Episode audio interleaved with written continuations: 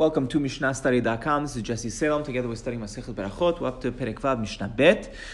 Over here we just to speak Berachot if someone mixed them up. So it's a short tangent on someone that botched up a Beracha uh, that was mentioned in last Mishnah. Berach al pirot al pirot ha'ilan bore pri adama yasa. Al pirot ha'aretz bore pri ha'aretz lo yatsa. Ve'al kulam im amar she'akol nihya bidvaro yasa.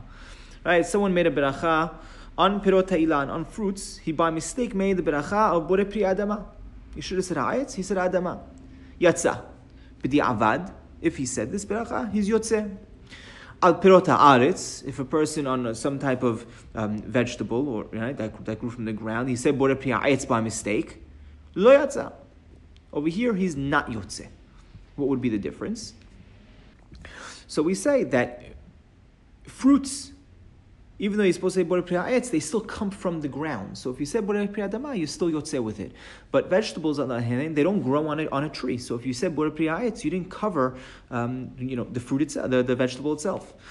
Ve'al kulam, on everything, right? What are we speaking at everything? HaRambam explains even, right? I mean, everything, fruits, vegetables, but even bread and wine. If you said Sha'kul niyavid baro, you're yotze. Um, I just point over here, yotze, lo yotze, all this is a language of b'di'avad. Rabbeinu Ovadia Bartenura points this out, that the entire language of the Mishnah is b'di'avad. If you made a mistake, once you did so, you're yotze.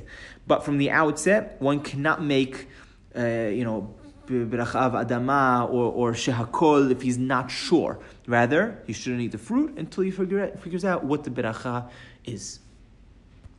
In the next Mishnah, we'll speak about uh, berachot for other things that for foods that don't come from the ground.